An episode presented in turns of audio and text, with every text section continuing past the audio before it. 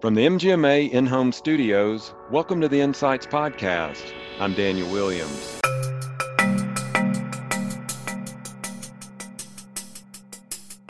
The big statistic that we saw, which was fascinating, is that 64% of patients under 50 years old, and some high percentage over 50, I don't have that number, are very likely to switch providers. They reported, I'm very likely to switch my healthcare provider if I'm able to receive more modern communication.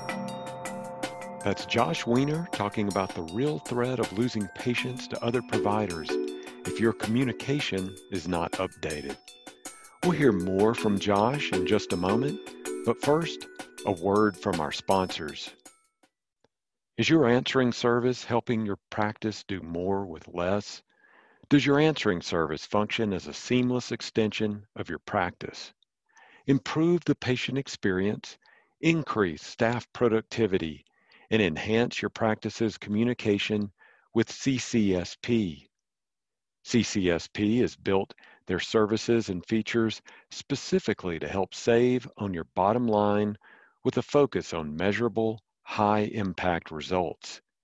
CCSP is committed to the patient provider experience, and they have packages starting at only $35 and the ability to scale as little or as much as needed. Learn more at callcentersalespro.com slash MGMA. Is your accounts payable process causing headaches? MineralTree provides HIPAA compliant, easy to use, end to end accounts payable and payment automation solutions that reduce cost by more than 75% and increase visibility and control while mitigating fraud and risk and improving cash flow. MineralTree is the leading AP and and payment automation provider in healthcare, and they love to show you why. To learn more, visit mineraltree.com slash MGMA. Our guest today is Josh Weiner, CEO of SR Health by Solutionreach. Josh is here to talk about how to communicate with patients in a post-pandemic world. Josh, thanks so much for joining us today. Yeah, it's great to be here. First, give our listeners an idea about your background, where you came from, and where your focus has been in healthcare, particularly uh, during this pandemic era. Yeah, I'd love to do that. You know, I'm the CEO at Solutionreach and SR Health by Solutionreach. And our purpose here is to transform healthcare through communication. And we believe that that communication should be made accessible, it should be very personalized, and it should be modern. And we've been in business for two decades now and have evolved pretty dramatically over that time period. But I don't think there was a more meaningful moment for our business, for our clients, for our team, uh, for all the patients whom we serve than than the pandemic was when it it surfaced, you know, a year a year and a few months ago. What are we 14, mm-hmm. 14, 15 months into kind of when it really started to impact the United States system. And it really forced a lot of very rapid change, heavy utilization of our digital communication services, much more reliance on text message, on telehealth, on finding ways very quickly uh, to to do things that that we thought were going to take us the next decade to accomplish. I'll say that you know some of the things happened so quickly that we're working with clients on ways to make more long term long term stable change, if that makes sense, where we slapped mm-hmm. a few things together in quarter two of 2020 that worked at the time, but now we're saying, all right, let's get up on the whiteboard and make sure that what we're doing fits really well into the into the provider and patient workflow. Uh, it needs to be more of a stopgap, and so that's what's bringing this this next wave of of work and innovation. And yeah, we're just we're proud of the the work that our clients did really in that time period. It was very impressive to watch um, how nimble our our healthcare system was, and, we were we just felt privileged to be a part of that and to be to be able to be in a position to enable a lot of that critical patient communication at a time when it was very much needed. Mm-hmm. I, I, completely agree with you. The the communication has never been more needed, particularly in those early days. We all saw the uh, you know the elective type surgeries; those kind of fell off quite a bit. But you know there are people with chronic conditions, and they needed to be getting into the practices, or at least have you know, televisits with their providers so they could uh, be monitored, make sure that they're taking their meds, that their their vitals are okay, that sort of thing. And so we we saw that digital and that technology needed more than ever. So give us an idea then, because it did seem like practices were able to stand up telehealth elements to their practice overnight. And so from a technology standpoint, were we in good shape? It was just a matter of loosening the regulations and then the practices adopting some of these platforms. Walk us through that part of it just to give us an idea of what really was available and then and then what took place. Absolutely. You know, the, the technology existed. It was sitting there ready to use on on the shelf. Most you know, most organizations had some somewhere in the low single digit adoption of, of telehealth. If you just asked how many of your appointments are done virtually, it would be somewhere in the low single digits, depending mm-hmm. on on specialty. And then we saw that, of course, spike well above 50%. Again, highly specialty dependent. But the technology was there; it was sitting there ready to use. the The issue was you know, we um, we weren't ready for the a lot of the exceptions and the magnitude. Like, how do you do this at scale? How mm-hmm. do you mm-hmm. do it in a way that works for all of your patients, not just the ones who may have the app already downloaded or who are really digitally savvy or very proactive about about their their healthcare. So our, our view the whole way is that proactive patients, patients who really do a good job managing their own care, they were in pretty good shape throughout the, the pandemic. Obviously, there were there was a lot of hardship for folks who weren't able to access care due um, due to the you know inter you know intervening pandemic where they weren't able to get in. To your point on on you know appointments that really needed to be done in person, but broadly speaking, patients who are really doing a good job managing their care.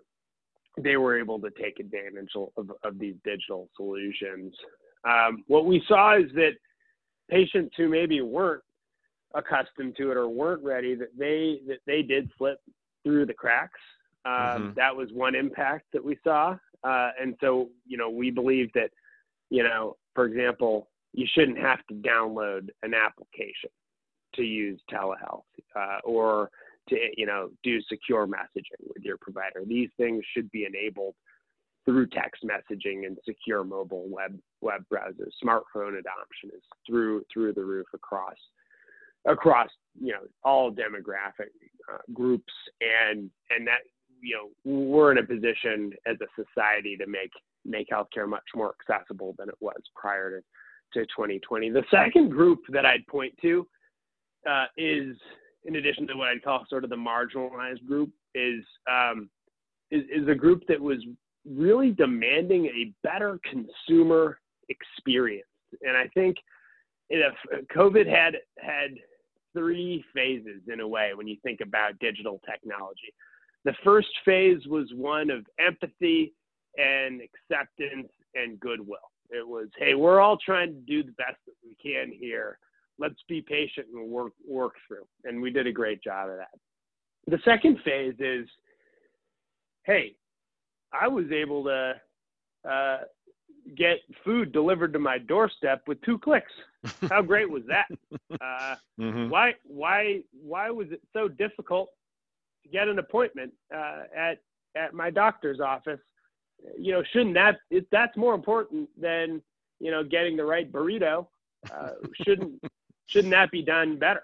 Mm-hmm. And and that that patience started to wane in 2020, and and what we saw was that organizations that were that were doing it in a better way, that they were rewarded, that they retained more patients, more loyalty, better patient satisfaction. Across the board, we saw patient satisfaction flip meaningfully in 2020 because consumer expectations, consumer expectations just heightened as that patience wore wore thin. And then the third phase really is coming out of all of this. Well, how do we prepare for the next few years and beyond?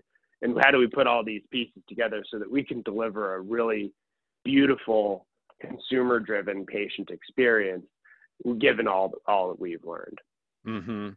you said that some practices are were doing it better and they were rewarded by the you know the patients responding responding to that what does doing it better look like? What did they get? What was their secret sauce their recipe to connect with those patients so that they did have a great experience? Absolutely. It, it really, these are the, the healthcare organizations that did such a great job putting themselves in their patients' uh, shoes, saying, "What do I, what do I need uh, as a patient in this difficult time? How how can my services be as accessible, easy, and understandable as possible eh, from a digital a digital perspective.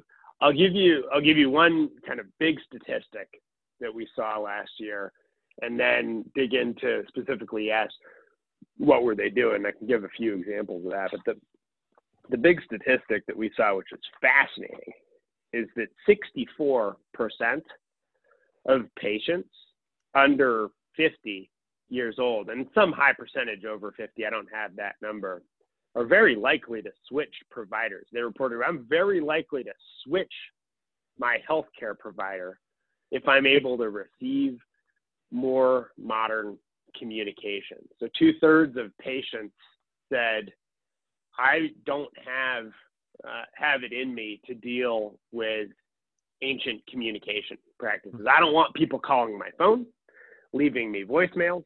I don't want to have to pick up the phone and call anybody else and sit on hold for 15, 20, 30 minutes to accomplish a simple scheduling task or, or have a billing question answered. That's what I mean by those who those practices and, and healthcare organizations that were rewarded because they were on the right side of that switching versus mm-hmm. those who, who weren't. Uh, when you when you look at at specific things, you know, I, always point to text message enablement. Your mm-hmm. entire organization should be text message enabled. Yes, there are compliance hurdles to get over. Yes, there are technology hurdles to get over and internal workflow hurdles to get over. How do you staff a call center uh, that um, you know, that's taking inbound text messages rather than traditional phone calls? And the answer is you staff it very differently and you train very differently. And so we, we saw organizations that were able to pivot. We work with a large physician group in the state of New York that implemented very quickly a what we call a park and wait workflow, and they have tens of thousands of appointments uh, each month and every single one of those in-person appointments involves text us when you arrive. We will text you back information that you need to know. Upon arrival, we'll let you know when and where to go and how to do it safely. And that was an organization that I, I kind of hold up as we should have we should all be like them. And and that park and wait workflow that they implemented actually expanded very quickly to a text message call center where patients are now having this really beautiful experience and um, you know from a digital front door perspective and they're not going anywhere. Those patients are going to stick there for all their all their needs and they're going to tell their family and friends that they need to get their care done uh, there as well we at, at sr health and solution reach we talk about how communication should be as innovative and powerful as the medicine itself that's mm-hmm. delivered in our in our care system, whether that's medicine or whether that's you know innovations around care and procedures. And that's you know we really saw a lot of validation of that you know over the past past year plus. Hmm. I want to talk about the pain points. Then you mentioned, I guess, the compliance HIPAA side of it.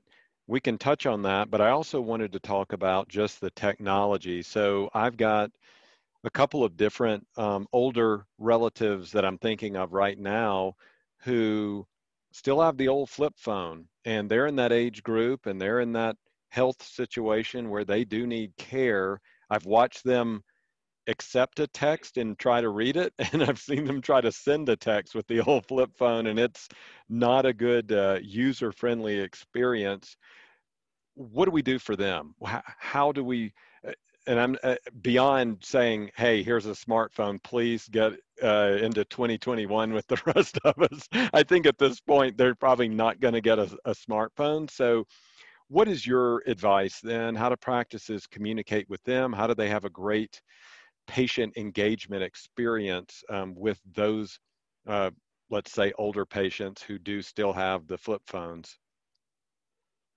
I think that's a it's a valid question. I do think we're talking about a small minority of patients, but an important minority, and a minority that likely has outsized needs uh, in the in the healthcare system. And so I appreciate that that question. I, I was on a panel recently with a chief digital officer of a very very large health health system, and, and she said what they're working on is a no wrong. You know, everybody likes to talk about the digital front door they're talking about the no wrong door strategy. Mm-hmm. And we couldn't agree more with the no wrong door strategy. And, and a phone call and an email, uh, these are perfectly acceptable and tried and true doors through which we should be able to access our care teams. At SR Health and Solutionreach, that we, we enable that through our technology. We, we do a, a, a ton of emails uh, you can put a lot more content in emails. You can direct folks to portals, to educational materials. You can you can manage um, opt-in, opt-out, security and compliance very effectively through email. Similarly, uh, you can do a lot through a phone call and a, and a voice message. We we work with Amazon on our on our voice uh, on our text to voice technology that, that powers our, our phone our phone calls that we we deliver thousands and thousands of, of automated phone calls to patients each day that gives them great information. And, and the one thing that we don't do is hard copy mail. Mm-hmm. That's one area that, that we're not touching, and we view that as a very expensive, uh, low value channel. But the rest we believe are, are fantastic ways.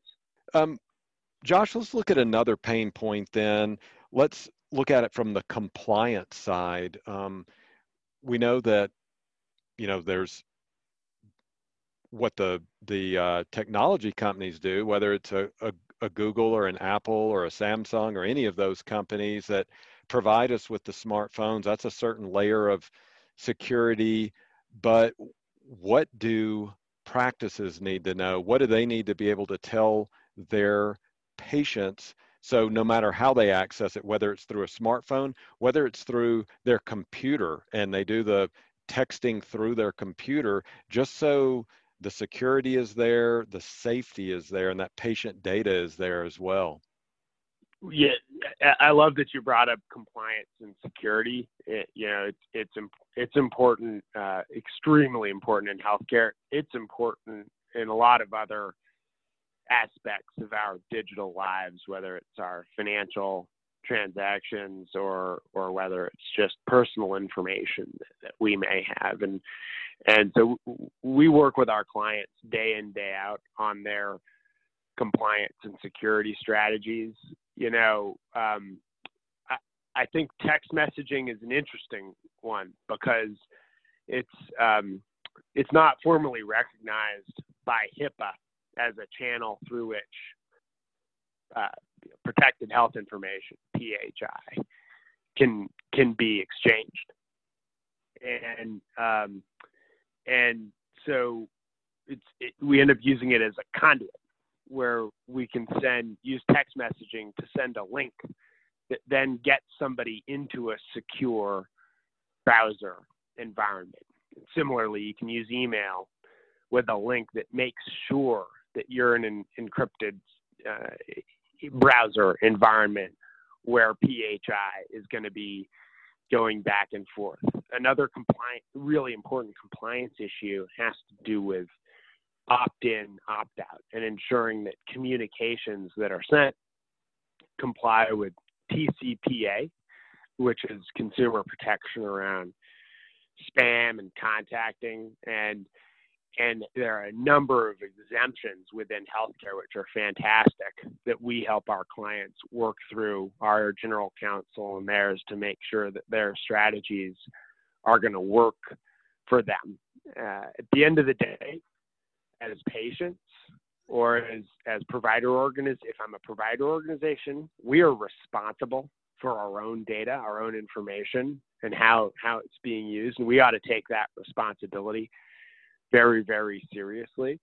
But what's been fun is you know working as as a team to figure out how do we solve important consumer challenges, how do we deliver a great experience uh, working within the regulatory framework. And and I think we've been able to accomplish that. It just takes it just takes a lot of work to think it through. And we hope that we've done a lot of that work for our, our clients, but our clients have done really amazing work as well. And that's why I, you know, my my personal belief is that when it comes to communication tools, you referenced a lot of them. It's just wise to work with a partner, a thought partner, a thought leader that knows healthcare mm-hmm. because it, there really are some unique things that w- we need to be you know keeping our eyes on. Okay, so I know that in the healthcare world, it is so important to measure things, to measure to see if the processes, the tools you're using are working.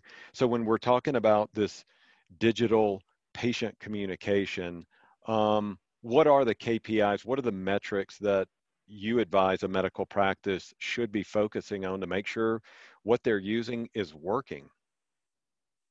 Oh yeah, I love I love that you asked that. And when when we um, when when we're first engaged with discussions with clients, we sit down and we ask what their objectives are, and and you know largely what we see is that organizations say, you know, we have a lot of appointments each year.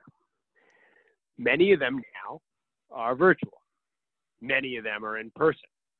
It, again, it's specialty dependent, but it may be 40% virtual, it may be 60% in person. And when you break down the appointment flow, think of it from the time that the patient says, I need care, to the time when that care has been delivered all the way through post care, follow ups, and then and then retention and education and adherence. There are different KPIs that you would look at and that our clients look at to measure success along that entire patient journey. So this is a session we could spend all day talking about how you measure the perfect appointment flow. But broadly, I'd put it in several categories. The first is how easy was it to get that appointment? Uh, and you can come up with some KPIs there. But the one that I would say most of our clients are focused on right now is has to do with no-show rates and has to do with billing and has to do with how effectively are we managing our population's health and closing gaps in care with really effective digital outreach. I'll zero in on the no show rate. That's one.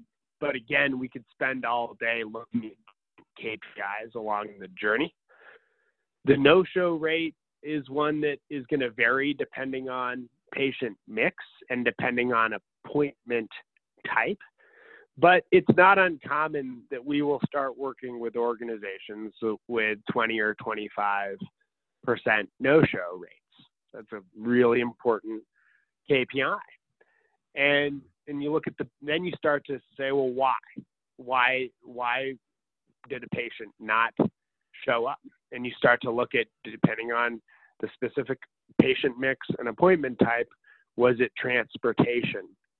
Was it uh, forgetfulness? Life got busy. Was it worry about cost? Uh, was it that they went out and found a new provider? Uh, all of these things are possibilities, but it can all be mitigated, excuse me, with fantastic digital communication. We call the perfect appointment workflow. And you know, I'll give you just one last example here, uh, which is we, we work with um, the Pediatric Physicians Organization of, of Children's, which is part of Boston Children's. Uh, really amazing physician-led organization and we've been working with them to reduce their no-show rate by about 25%. They already had a very, very low no-show rate. Mm-hmm. I think it was five, five, five and a half percent, something like that. And we've been able to cut that down by 25%. So it's now four, you know, four percent. Uh, and we're, we're figuring out how do we get it to 3%. And it really has to do with whether you're in that per, in-person or virtual environment, tailoring a communication flow that makes sure that your patients have what they need to be able to show up prepared for that appointment. And if they don't, providing options for what to do about it. Mm-hmm. Josh, you have ta- touched on a lot of aspects of patient engagement and communication here today. Let's boil it down to one takeaway. If there's one thing you want our listeners to know that they can begin to implement today in their practice or begin planning to implement, uh, what would that be? That's a great question. there's one thing that you ought to be thinking through. It's are your communication practices as consumer friendly as your patients expect them to be? This is a critical juncture in healthcare. I believe that there are tens and tens of millions of patients who are literally up for grabs. If you look at the data, that two thirds of patients are considering switching for better digital communication. It, we know what that better communication looks like. You may have already implemented that better communication, and you may be seeing that flow through in terms of all of the new patients that you're welcoming into your practice and all of the patients whom you are retaining for life because they've had such a, a, great experience, particularly over the last year, year and a half. And I would challenge you to say, you know, we've rapidly gotten to a point where patients are not accepting old school communication. They're not listening to voicemails by and large. They are not picking up their phone. They generally aren't answering emails. Uh, how are you going to access your entire population of, of patients with effective digital communication? This is possible. It's doable. We've got some best practices and proven formulas. There are great thought leaders out there working through uh, working through how this is done. And and so I just yeah, I think that's a great way to to kind of close close this out or put a bow on it. But are you delivering we know you're delivering great care, great medicine. We we know that. Are you delivering that patient experience that's truly differentiated that's going to keep your patients for life. Okay. Well, as a final thought, I, I want to switch gears completely. You know, it's been a challenging year, so I just want to pick your brain and and figure out what have you been doing during the pandemic to find some kind of work life balance. What's been going on with you? Oh man, you know it's that you know there's phases of this, but it was it was tough last year. We are we're all locked down, you know, situations, and you know, folks uh, who who are used to being more mobile or used to being on the road, visiting with clients, um, you know, um, being out out in the community, and having that all all switch switch to virtual, and that that created a pressure cooker mm-hmm. situation, mm-hmm. which which was tough. I think on me personally, it was tough on a lot of us, and and I think over the last year, it's been it's been enjoyable to find you know, just be creative and and get you know find a new sense of normal. Uh, obviously now, I think with the vaccine availability and with with case counts the way they are, it's really refreshing just to to be out and and be able to be a lot more social than than we were. But I relied so much on on you know being with my family, on being outside. We live in Salt Lake City, Utah, and have amazing access to beautiful outdoor spaces, which we always took advantage of. But last year was one where we just tried to be outside as much as possible. That's great. Well, that is that's a great uh, way to end this. So, Josh, thanks for thanks for being here today, and thanks for sharing so many good ideas and thoughts on digital communication with us today. Thanks so much. Really appreciate it, Daniel.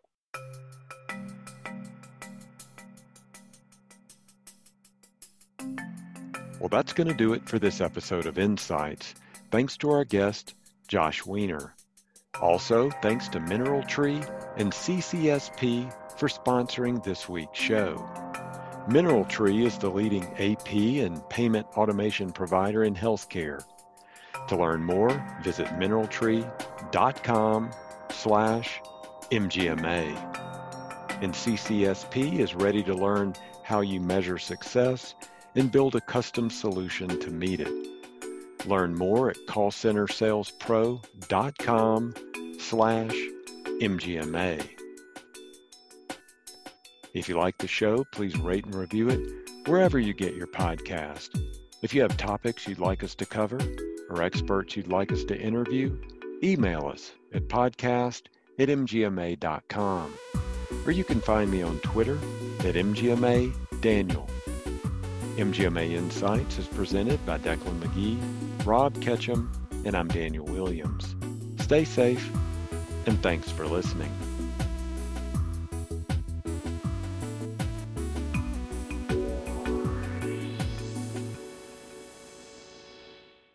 Hi, this is Decklan McGee, one of the producers for the MGMA Insights podcast.